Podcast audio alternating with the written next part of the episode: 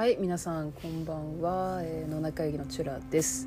えー、77なんとただいま韓国に来ております。はい。えっ、ー、とちょっと旅行でですね、えー、土日月ちょっと月曜日は有給をいただきながら、えー、韓国に遊びに来ておりますと。はい。ね実にあの5年ぶりぐらいの海外なんじゃないかなと思うんですけれども最後にね海外行ったのが確かあの学生の卒業旅行でメキシコに行ったのが最後だったので本当に 5, か5年ぶりかになります。はい。ねなんかやっぱ海外来るとテンション上がりますね。うん。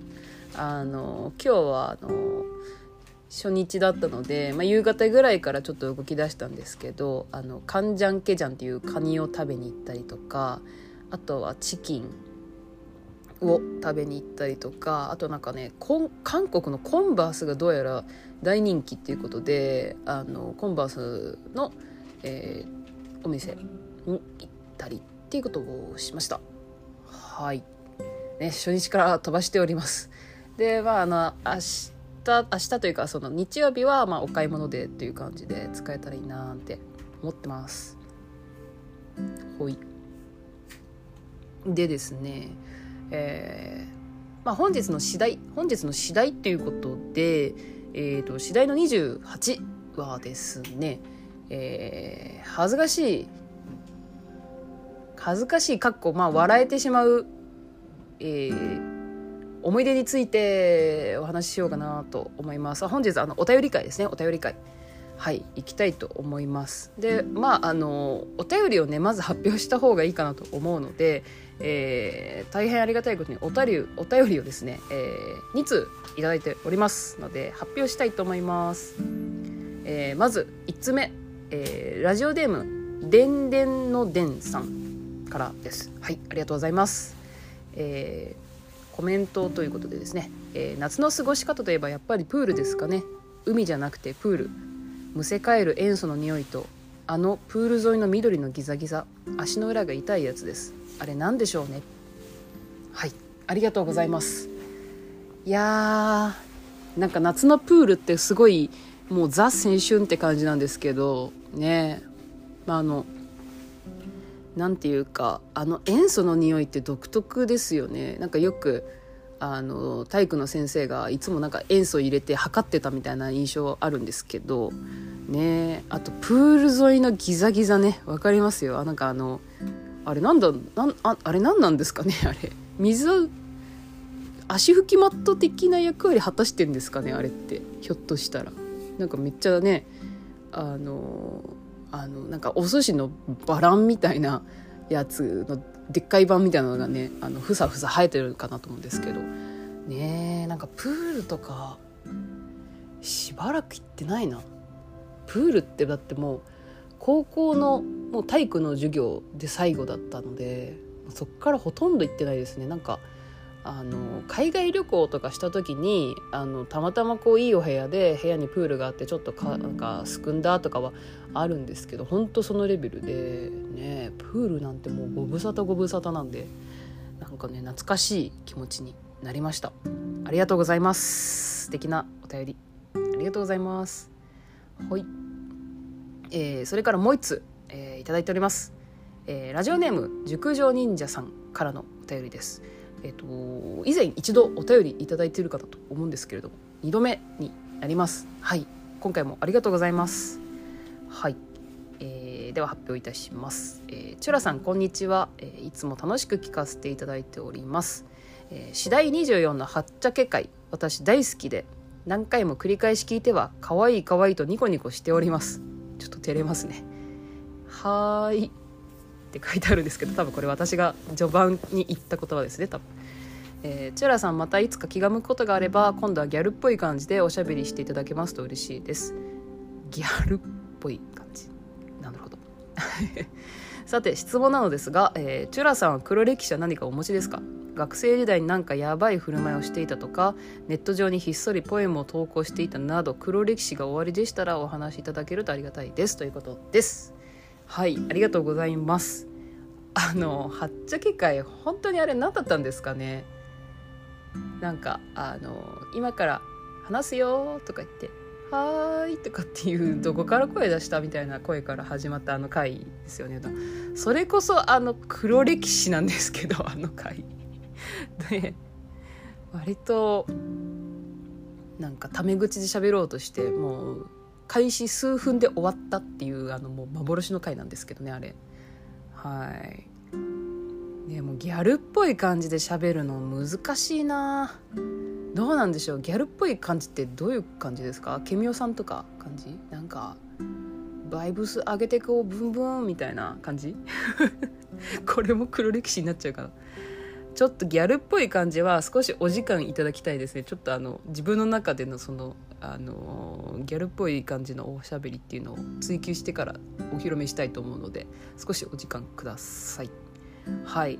で、えー、いただいてたご質問で、えー、まあ学生の頃にこう何かちょっとすごい振る舞いをしてたみたいな、えー、のがあればってことなんですけどであのネット上にひっそりポエムを投稿していたっていうのは実はしてます。してました。いやしています。はい。あのインスタグラムでポエム専用アカウントっていうのを実は私隠し持ってましてあの綺麗な写真とともにちょっとちょっと恋愛とかなんかこう生きる上でのこうなんか葛藤をまとめたポエムっていうのを載せてまして、まあ、せっかくなんで抜粋して数個発表しちゃおうかな。えっとねなんかなかなかねどれがいいですかね。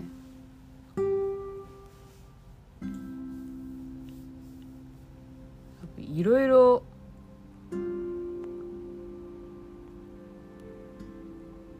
なんか簡単なやつがいいですよね。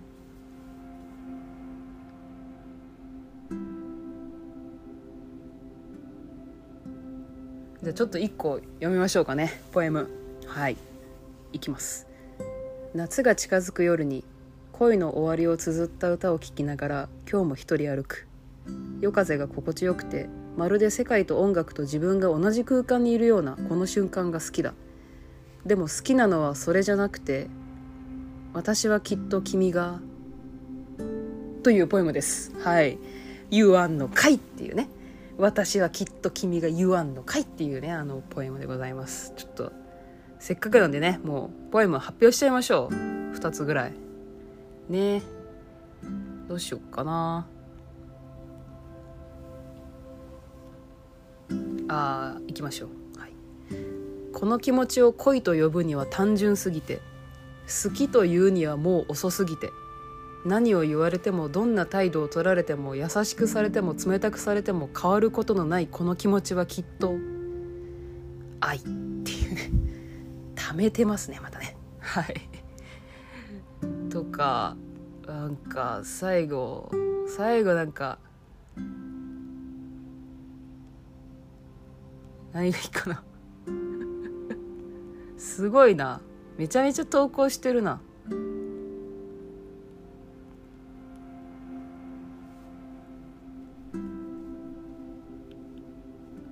じゃあ行きましょう。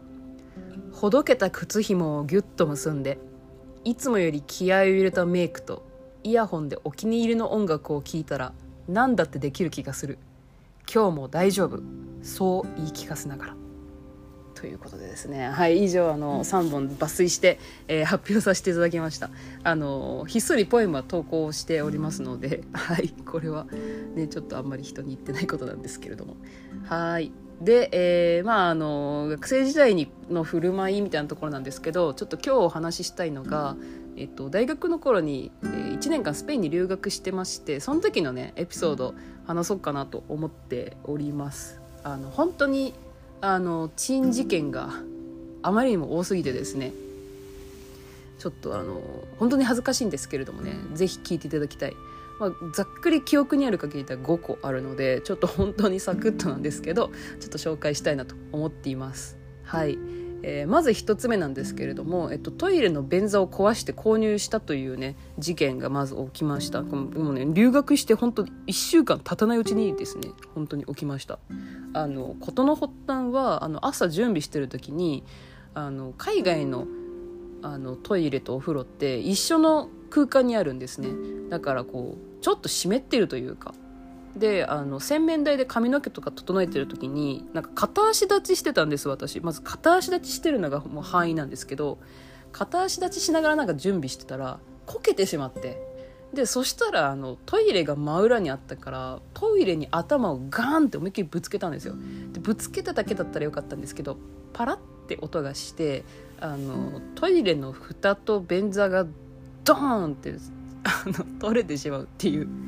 であの一緒に住んでたスペイン人の同居人がもう何事かと思って飛び出してきて「あのごめんなさいトイレを壊しました」っていうことをですね謝ってでその後あの近くのあの、まあ、そういうのを売ってる店に行って、えーと、原価現地のお金でいうところの3,000円ぐらいでですねあの便便座を購入したっていう過去があります。